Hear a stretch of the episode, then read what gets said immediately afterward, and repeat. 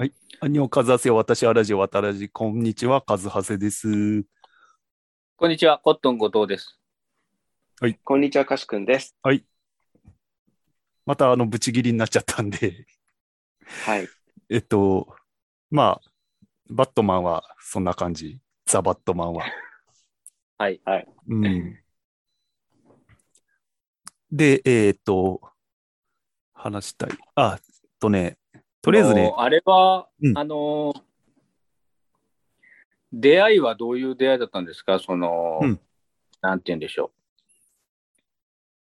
う。セブンデイズ・トゥ・ダイとは。はい。まあ、今月、あんまり映画見れてなくて、で、それが、セブントゥダイ、セブンデイズトゥダイっていうゲームばっかやってたからなんだけど、それはね、あの、俺がよく聞いてる、モテラジってネットラジオが、最近なんか実況やってて、YouTube で。はい。あ、それでなんか面白そうだなと思ってやったら、もう止めらんなくなって、もうなんか、やりす、この前さ、渡らじで話したけどさ、プレステのアサシンクリードオデッセはい。イ、もう、あれもやめらんなくなっちゃって、これもうやばいと思って、ソフトの裏にハサミで傷入れて捨てたのよ。うん。うん。うん。で、今回のセブンデイズ・トゥ・ダイはうん PC ゲームで、はい。Steam っていう、なんかこう、プラットフォームにインストールしてやるんだけど、うん。怖いのが、うんうわいなんか3時ぐらいまでやっちゃって、うわーと思って、もうアンインストールしようと思って、アンインストールしても、うん。なんか翌日なんかまたやりたいな、みたいな。はい。はい。で、インストールしてまたやってんそれは、うんなかなか中毒性がありますの。ね。うんうん。麻薬中毒者みたいなことしてそう。そう、完全に なんかトイレ、中毒トイレに流したのに、みたいな。次の日買いに行っちゃう。そう。お金がかからないだけまだましみたいな。お金、そっか。最初に2000円ぐらいかかんないんだ。最初に2000円ぐらい払えば、まあ、あとは無料みたいな。うん。えー、あ、じゃあ、最初のそっか2000円は何の2000 2000円なんですか？そうそうそうそうんそう。あそのソフトを買った2000円。だから、なんかよく最近のゲームってさ、課金みたいなのがあるじゃん。ありますね。はいああいうのがないだけ、まだ、まあ、ああいうのあったら多分俺やらないと思うけど、うん。なんかね、ゾンビゲームなんだけど、はいはい。あの、マインクラフトみたいに家作ったりできるね。ん。うん。で、これとこれくっつけると、この武器ができますとか、うん。ああ、やり込み要素が。闇、やり込み要素がね、恐ろしいぐらいあるのよ。うん。怖いわ。で、7日に1回、ゾンビめっちゃ来る日があって、うんセブンデイズっていうのがその意味なんですか？そああ。1日は何分ぐらいで過ぎていくんですう。か？それはね、自分で設定できんだけど、1時間とか2時間とか。はい。で、もう21日目を迎えちゃった。あ21日目ってことは3回来たんですね、ゾンビが。そう。どうでした？やっぱり来た。来る瞬間っていうのはもうんうドキドキするもん、ドキドキする。あのね、ここですね、そのソフトのツボというか、うん、そうそう。ううまいよね、作りが。その、その感情の持ってき方がうまいですね。え、それに、それで家を強くしたりするんですか？そうそうそれに備えそて家を作ったりするんでり。すか？その通り。家あ、じゃあ、その、ゾンビ来るの楽しみなんだ。ドキドキするってやつそうそう。あのね、俺は全部家を作るんじゃなくて、ある家を改造してるんだけど、あの、入り口になんかロボットハン、ロボットパンチしてくれるやつを置いたり、ああ、なるほどねあ。と電流流れるやつを置いたり、ホームアローンだね。うん。うん。だ準準備の楽しさみたいな。ゾンビって知能あるんですか、ゾンビは、えっと、あんまり知能なくて、最短距離で襲っていきたいしやつらなのよ。あ、じゃあ、ウォーキングデッドレベルだ。うん。だから、こう、上手い人だと、ゾンビの通り道をわざと作って、そこに罠を仕掛けまくるみたいな。うーん。なんか、じゃあ、そんな強くないですね、ゾンビは。ただね、数がね思った、通り動いちゃう。数がすごいんで。えーそれでってウォーキング、グデッドをリアル体験できる感じですかね？うんああ、そうかもしんないね。うん。うんなんかあれも、うん。なんか罠作ったりして、うん。最終的には超雑魚キャラになってたじゃないですか。あれだって人間対人間の話になっちゃったでしそうそうそう、もう、ゾンビ脅威じゃなくて、みんななんか道すがら殺せるょ。ぐらい そうそうそうそう最終的にうんゾンビ飼って連れてるやつとかいたもんね。そうそう、もう、ゾンビは全然目じゃない、ないみたいな。あ、じゃあもうゾンビ狩る映画だ。ホームアローン的な手法で。ああ、そうそうそう。うん。うんあ、ゲンじゃあ、なんか、確かに、それを聞くとね、面白そうなゲームだなって思うので、うん。あの、風橋さんがハマるのもわかるなっていうふうに思えたんで、うん。もう終わりになっちゃいますね。そうだね。だから、ゲームってあんまり話すことないんだよな。あれ？なるほそのゲームってストーリーはないんですか？ストーリーね、ない、ない、ない、ない。ないんだ。う。な。いいんだ。あで、その、必ず何曜日とか決まってんですか来る7日に1回。の。7日に1回はもううん必ず守ってくれるんですね。そうそう、そこは、あの、原種。うん、ゾンビも律儀で。そうなんだ。じゃあ、あ、7日例えばごごとってことなんですか？月曜日に来る週もあれば、うん水曜日に来る週もあるとかっていうことじゃないですね。あ、わかんない。曜日とかはよくわかんない。曜日っていう概念がある最初にのかな。月曜日に来たら、次も必ず月曜日に来るって。うん、あんまり7曜日は多分関係ないような気がするんだけど、わかんない。そまあ、こまで詳曜しくない曜。日というよりかは、その7日のい感覚の正確さの話なんです。そうそう、何日、何日目、何日目で、えっ、と、7の倍数の日だけ日にちが赤くなるんで、ああ、じゃあで来るぞと。夜10時になったら奴ら来るぞっていう。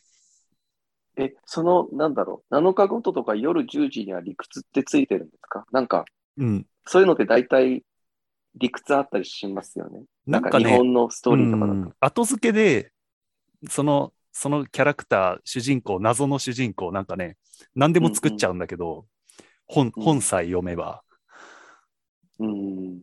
そいつのバックグラウンドストーリーを紹介する何かを作ってるかなんかっていう話あるらしいんだけど、まあ、要はあなたってことだよね。別にキャラクターっていうよりかは。うんうん、うん。じゃあ、特にその、せ、なんでそうなっちゃうかみたいな世界観とか理屈付けはそこまで強調されてないですね。なんか、第三次世界大戦の後かなんか、よくありがちなあの、ポストアポカリプト世界みたいな感じなんで。かうん。なるほど。じゃあ、そしたらね、だんだん話題がなくなってきたから、コメントのいいきますか。ありますか？えー、っとね、コメント？ああるんじゃない？うん。はい。じゃあ、まずね、3月6日、木村優さん。はい。リト、あのりがとうござ、います。3D 作り、作るのが大変っていう話を俺がした時の話で、うん。リトポロジーって人がやる作業じゃないですよね。うんこんなに技術が進化した世界でなんでこんなのを手作業でやらなければならないのかって。木村さんもなんか最近 3DCG 作ってて、えーあの、ね、リトリトポロジーっていうのが、あの、滑らかな、うんあの、曲がったものにうん自、分で四角を貼っつけていくやつ。あれがリトポロジーって言うんだけど、完全手作業なのよ。言ってましたね。えーうん。だから、木村さんも、結構最近始めた人としてはみんな思うことっていう。ああ、うんうん木村さん、ありがとうございます。ありがとうございまで、次、高橋さん。はい。でこれね、ブログにコメントをもらったんだけど、はい。初めてコメントさせていただきます。高橋と申します。毎日通勤時に拝聴させていただいてます。和ちょ橋さん。っと待ってください。ま、え？毎日？毎日？毎日って確かに更新頻度的におかしいよね。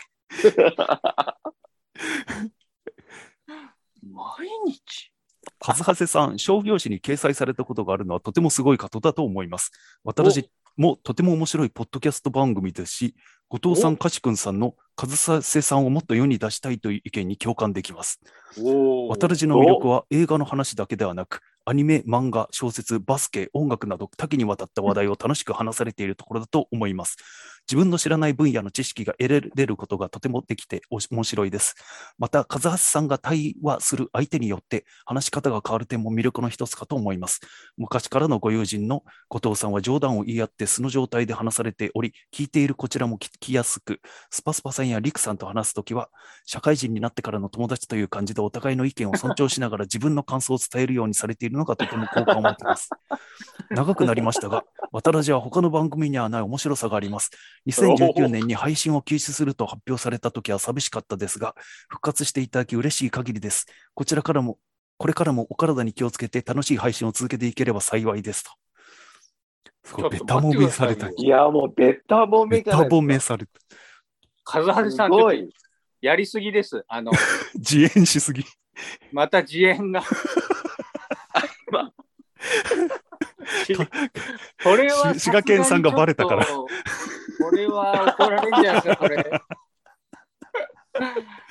やばいですよ。うん。これはすごいな。すごいですね。ちょっと後で褒めるっていうことに関しての話をしようと思うんだけど、ちょっともう一個、うんえっ、と、並木さん。お、並木。はい。フェードアウトに合わせて音量上げるやつ、みんなやらないんだ。これびっくりしましたね。言ってましたね、その話ね。そう、してる人本当いるんですね。いるん身だよね。近に。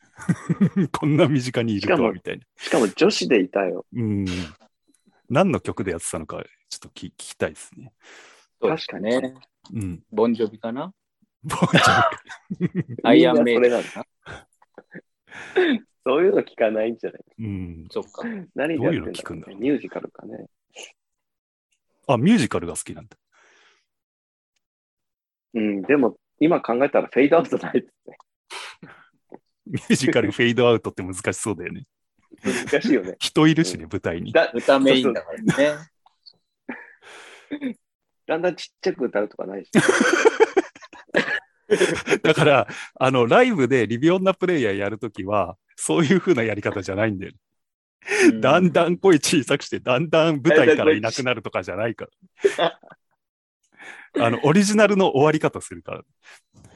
あ、へそこが、そこがダサかったりするんだよね。あの、フェードアウトの曲の終わり方って。うんああ、なるほどね。ライブだと、ちょっと終わるようにしなきゃいけない。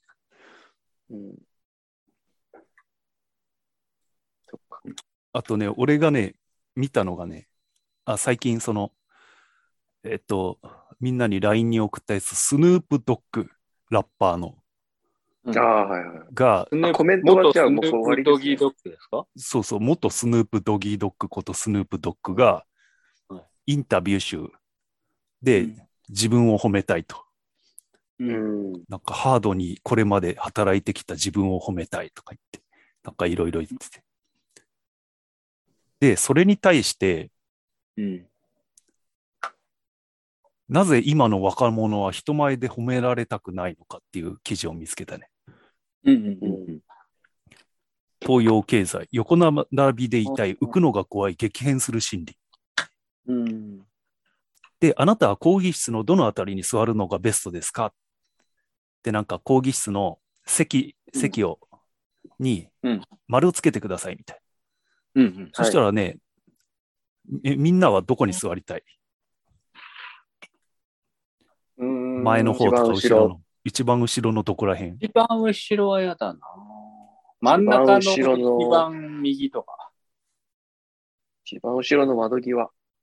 おお オセロで取ったら強そうなとこ。そうそうそうそう。え、後藤はどこ？僕はね、その、興味にもよりますけど、うん一番前でも平気な人なんですよ。なぜなら結構気が散りやすいんで、うん。あの、本当に聞きたいときは一番前行きます。ああ、なるほどね。そうなんですよ。で、割とね、前に人がいると、その人を見ちゃうんで、うん。あなんか、なんかちょこちょこやってたのが気になっちゃうから、あ。授業への熱意によりますね。ああ、そっか。俺は熱意あっても、熱意あるっていうのを教授に悟られたくないから、恥ずかしいから、真ん中くらいかな。うんうんうんうん。うん。で、最近の大学生、詰めて座る。なんかね、後ろの方に詰め詰めで座るだって。あ、そう。えーなんとなくさ、隣、まあ友達だったら隣に座るけどさ、知らない人だったらさ、一席空けるとかするじゃん。うんするしますね。じゃなくて、詰めるのよ。で、その心理は何なのかっていうと、横並びで見られたいかららしいね。うんなるほど。うん。あと、なんか詰めてるの見ると詰めなきゃいけないのかなって思っちゃうんだって。ああ自分が来る前に詰めてると。それってその、コロナ前の話ですよね。うん、でもこの記事はつい最近の記事なんだよ。うん。まあでもコロナ前かもね。このアンケート取ったのは。そうですね。詰め詰めってなかなか最近若者の傾向の話ですもん。で、えっ、と、最近の若者たちの心の中。周りと仲良くでき協調性がある。一見爽やかで若者らしさがある。言われたことはやるけど、それ以上のことはやらない。後藤みたいだ。あの、挨拶、挨拶、挨拶しないで怒られた。はいはいはいはい。うん。悪い報告はギリギリまでしない。そういうこと。うんうんうん。まさに僕ですね。その記事これ、バイアスかかってる。なんか、質問しない。浮くのが怖い。一番嫌いな役割はリーダああ、ー。はい自己肯定感が低い。競争が嫌いとか。うんで、えー最近は上司に何か、あ、どうぞどうぞ。いやいや、どうぞどうぞ。いや、あの、うん褒められたそうな子たちなのになって今話聞いてて思って。っていうのが、こあのタイトルだけ僕、和橋さんから送られてきたときに思ったことは、うん、なんかその人前で褒められるのって、うん、やっぱり一長一短あるなと思って、その人前で褒められるっていうことと、人前で怒られるっていうことって、なんか、うんこう、裏表というか、人前で褒められることがある職か。場って、人前で怒られることもあるような、なんかこう、どっちにしろ目立ってるみたいな、なんか、なるほど、ね。ああ、こっちを褒めることで誰かが貶められるみたいなこと？誰かもあるし、なんかこう、結局自分、うん、なんていうんでしょうわかるわかる。プラスもマイナスも公にされる場ってことだよね。そうね。それが、なんか別に褒められたくはない、あ褒められなくていいんだけど、うん。だから、あの、怒らないでも、怒らないでほしいっていう。怒られたくないっていうのがめちゃくちゃある。もうこれ自分の感想ですけど。怒られるの嫌だ、から。褒める、褒めるより怒られたくない。そう、怒られたくないが一番。ああ、俺もそうかな。別に僕若者じゃないけども。俺もそうだわ。お俺は褒められ、なんかこの前、前回の収録の時にめっちゃ二人から褒められて、うんうん。褒められるなと、褒められるの嫌だなと思ったんだけど、でもあのーよくよく考えると、前俺褒められる振りですの。うん？けなす、だから、うんあれの後、うん。2回ぐらいめちゃくちゃけなされることになってますんで。あ、そうだったっけ？あの分そういうこと、そういうこと。いや、そういうね、なんか褒められたらけなされるみたいうん。まあ、バランスが取れてりゃいいのか。いや、俺はね、褒められるのが好きだ。うんうんうん好きな人間だなと思ったんだよ。よくよく考えたら。はい。な。なんかあの、今、妻から、うんあの、その、ちょっとその、例えばね、学生とかと接してるときに、うん。人前で褒めてあげると、うんやっぱり褒められた学生は、うんモチベーションとかやる気が、うんいきなりこうガラッとスイッチが入ったように変わったりすることがあるっていうことです。ああ、そうなんだ。うん。じゃあ、かこの記事カシ、君なんかばっかりではさ、こう、うん。割とその使う立場じゃない部下とか育てる立場じゃない？うん。そうだね。やり方あるんですか？褒め方。注意の仕方。ありますね。これは聞きたいですね。あのー でも確かに、あのー無意識に使い分けてたかもなって今話聞いてて思って、うんなぜか、何かっていうと、まあ、とりあえず僕、叱ったり怒ったりは基本的にしないんですね。う。うんん。だから、それがその子の、も、なんだろう。えーっと、えーっと、その後の行動を良くするかどうかっていうことにあまり貢献しないと思ってるから、うん。うん。結局、コミュニケーションの目的はその子のアクション、今後のアクションを良くするためにするわわけであって、うん。うん。だとすると、まあ、基本的にそのプラス系のことを褒めることをするんですけど、無意識に、この子は、みんなに伝わるように褒めた方がいいか、うん。ワンオンワンで褒めた方がいいかっていうのは無意識に使い分けてたかもしれないし、その、うん褒める要素によってはみんなに公にするし、褒める要素によっては、実、ワンオンワンで、実はねって形で話した方が効果的だなとかは使い分けたかもしれないなって今思いましたね。うん。それ、なんかこう、テクニックとしてね、ちょっと、本とかあったら読んでみたいですけどね。その、どういう褒め方本は結構あるよ。いや、だから、カシ君に書いてほしいってことで。あ、僕が？そうですよ。うん、まあ、そうだね。本当に思カシ君が書いたらってる。よかって。あ、あとなんか今回のこの話題のポイントとして、その、人前で褒められるのが嫌なんですうんよ。うんうんうんそうですね。じゃあ、こっそり、こっそり褒めるといいのこっそりか。はいいんだ。こそう。だから多分。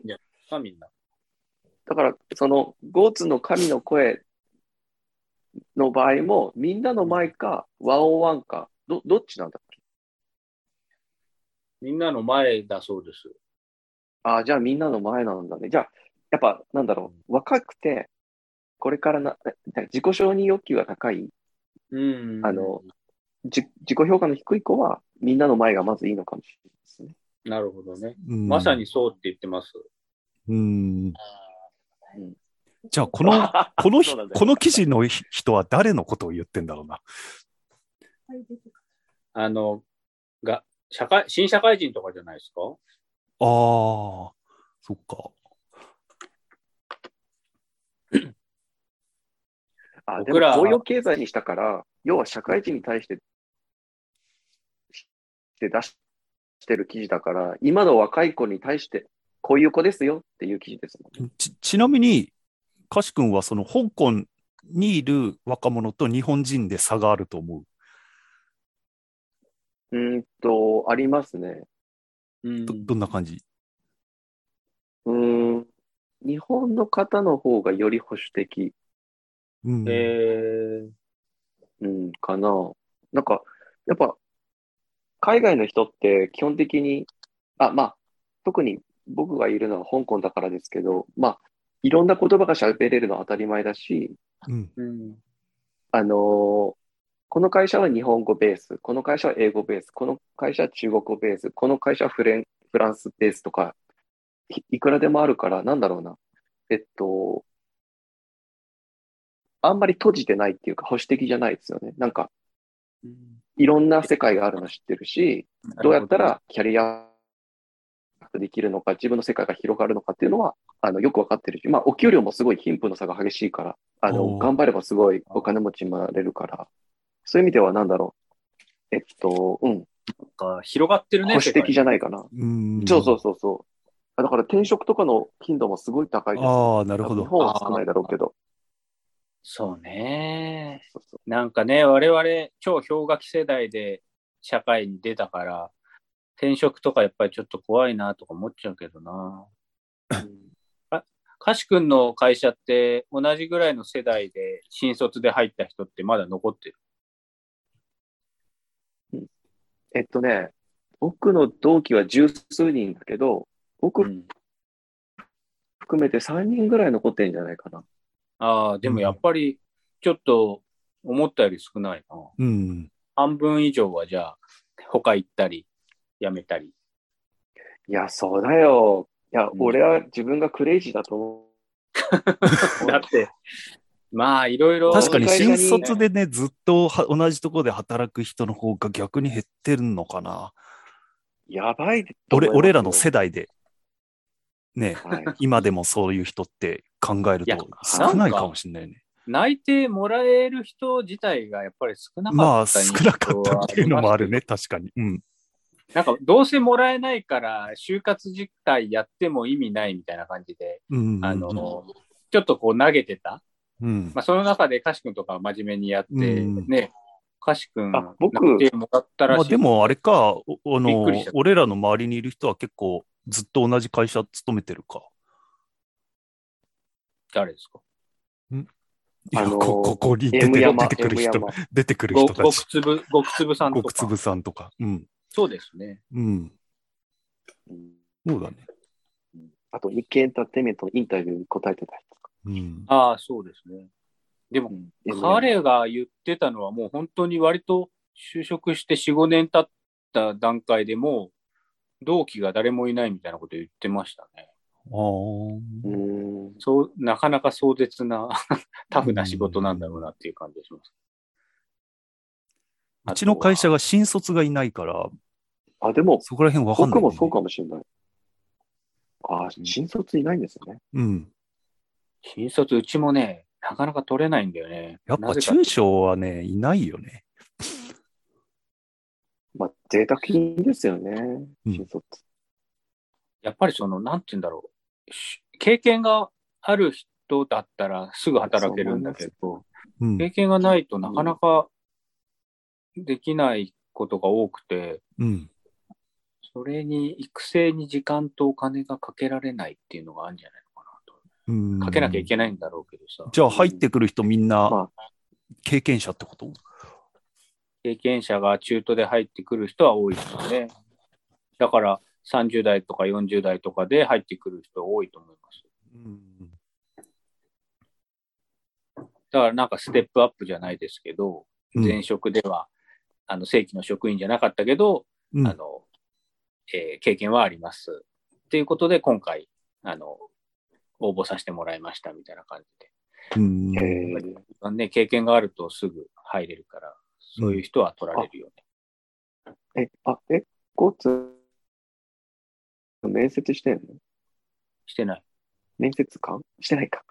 全然してないけど、そういう感じかなと思ってね、あの、喋っちゃった。深掘りし実情違う。ちょっと深掘りしない方がよかったね。そうだよ、確かに。うん。ごめんなさい。頼むぜ。いや、でも、さっきのね、ちょっとさらっと流しちゃったけど、高橋さんのコメントめちゃくちゃ嬉しくないですか？そうそうそうそう。ねどう思いました？和葉さん、それ最初読んだ時いや、なんかやっぱ歌詞くんのことに触れられてるのがおおと思ったね。うん。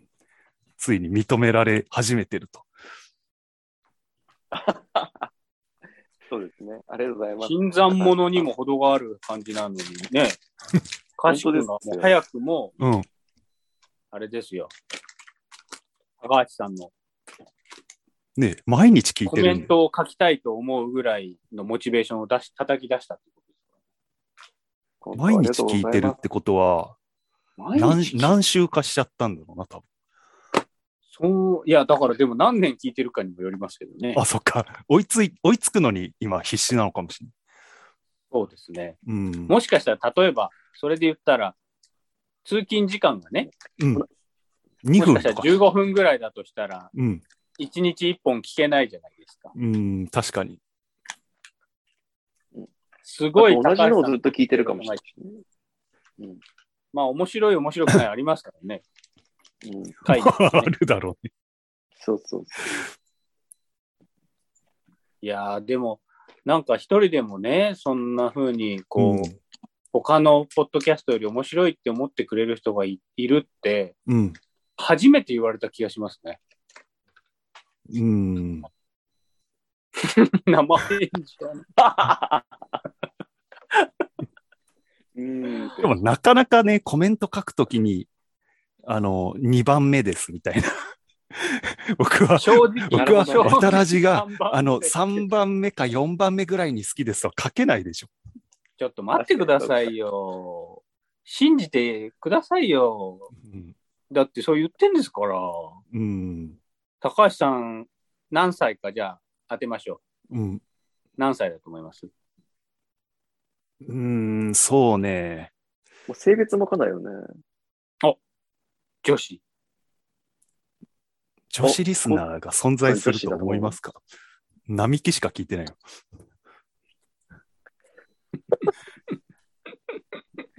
すごいな、それ。女子リスナーはまあ少ないと思いますね。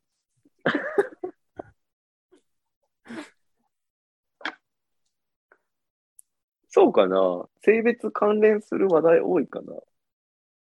そうですよ。だってこの我々はね、あのーでおっさん LGBT おっさんが3人で喋ってるんだ。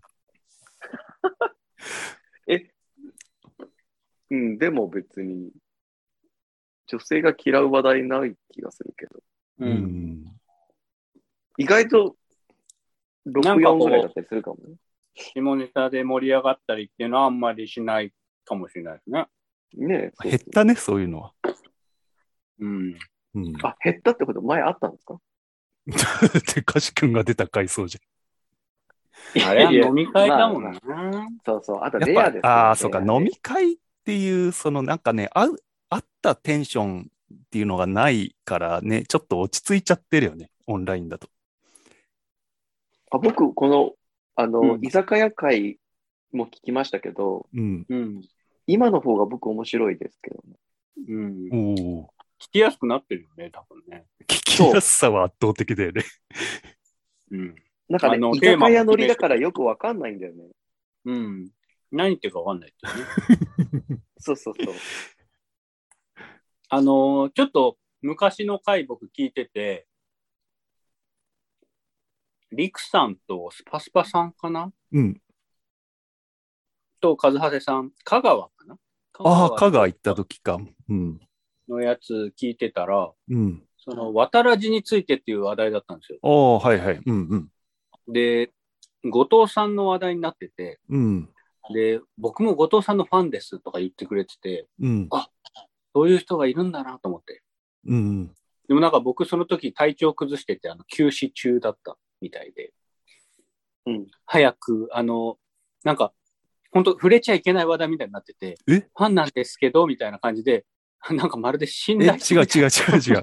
え、違う 違う。後藤はもう、あの、違う。俺がもう辞めるか休止するっていうことになってて、あ、そっか。だから、もう終わる、終わる前提であの時話してたから、終わるか休止するか。それそういう意味で。ごめんなさい。じゃあ全然違ったわ。うん。そっか。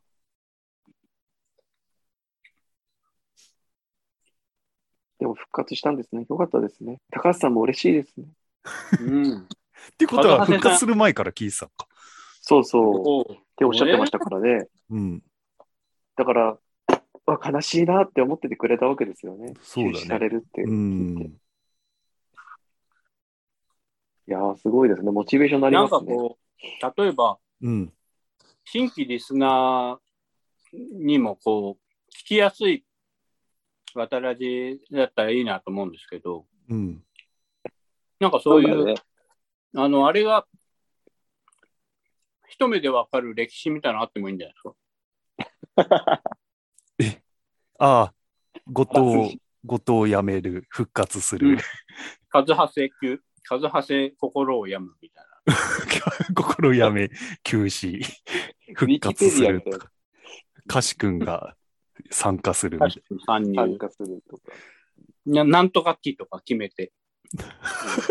ジュラ紀みたいな。ジュラ紀というか、モーニング娘。みたいな感じで。あの、そうですこのね。辺は、道ホニャララキ。うん。カシ君、カシ君みたいうん。アナルリング好き。ああ、なるほどね。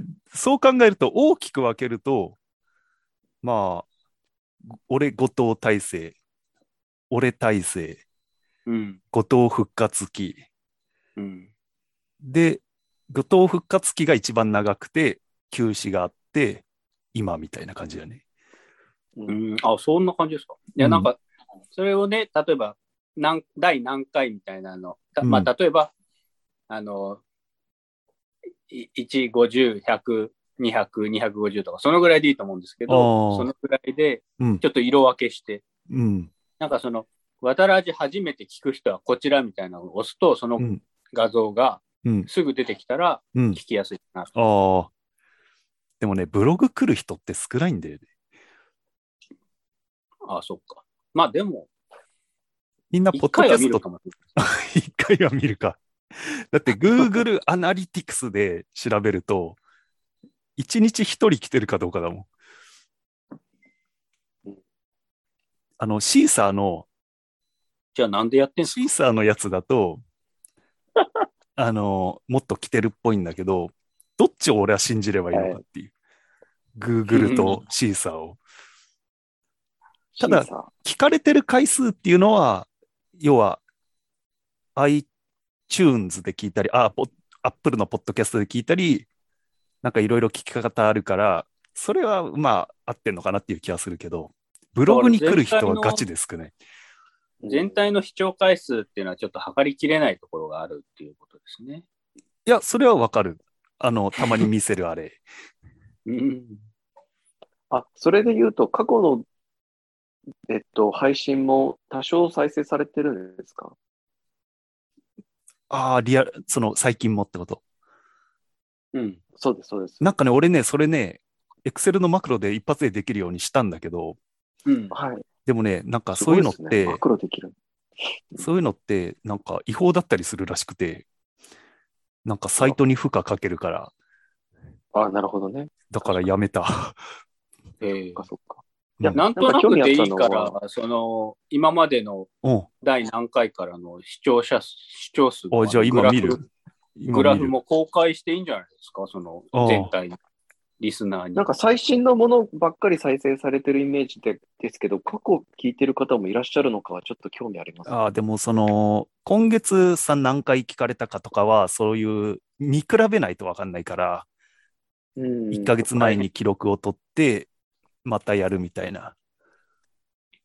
そうするとね、あ作業量が膨大になって難しい、難しいんだよね。ですね。うん、ちょっと画面の共有して、俺の、の、俺の声がまたエコーになっちゃうかもしれないけど、うん、こういう感じ。やめましょう。